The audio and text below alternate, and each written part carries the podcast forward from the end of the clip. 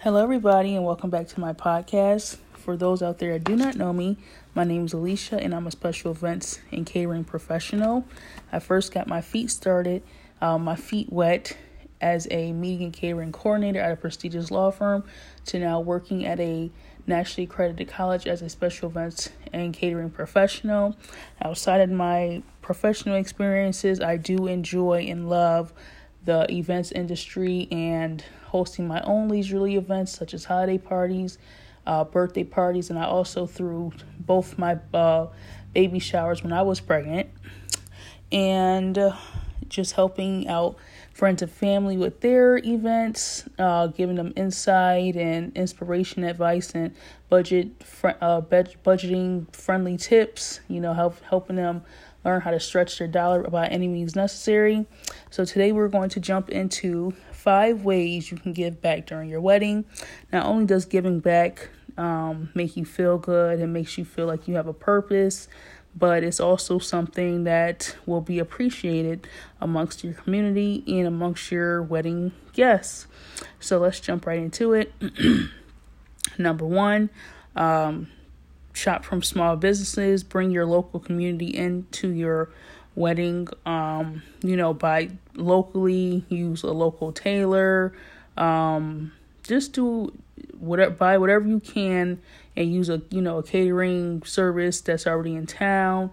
Um, you know, do what you can locally. If you can't really find anybody that meets your needs for your wedding, then obviously branch out. But try to keep you know small businesses in mind while you wedding plan. Excuse me that will help you out a lot.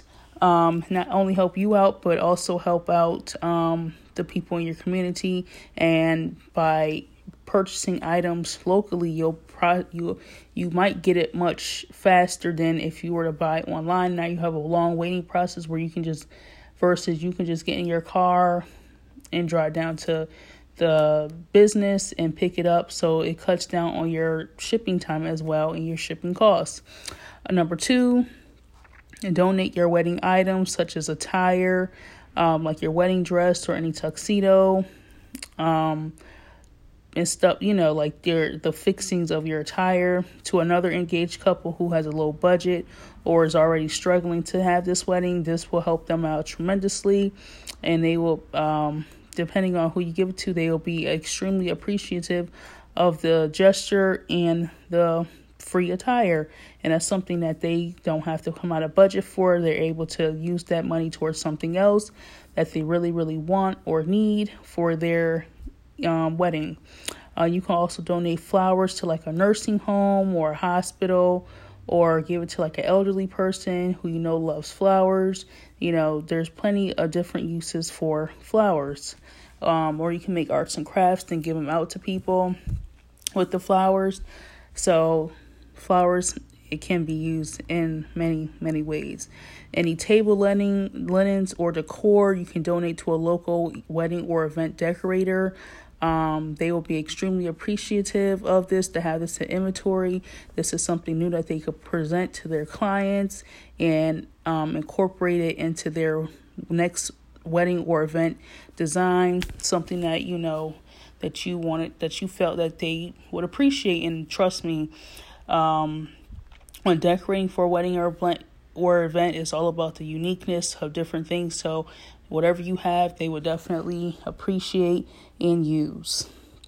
Number three, donate any money gifts or duplicate gifts to a charity or a family who doesn't have much or a small business for their employees to use. Um, so, say that for instance that you get like a duplicate toaster, you can give that to a family who doesn't have a toaster, you can give it to a small business and tell them that their employees can use it in the break room. So, you know, there's di- plenty of different ways that money gifts can go far, um, or duplicates, duplicate gifts, you know, you can give to a charity or you know, there's different things that you can do with a gift. You can raffle it off at your wedding. Well, not I wouldn't say that, but because you don't want the person to get a to get offended, but you definitely can um, give to a charity or like I said before, a small business because it definitely will be appreciated to wherever its new home is going to be.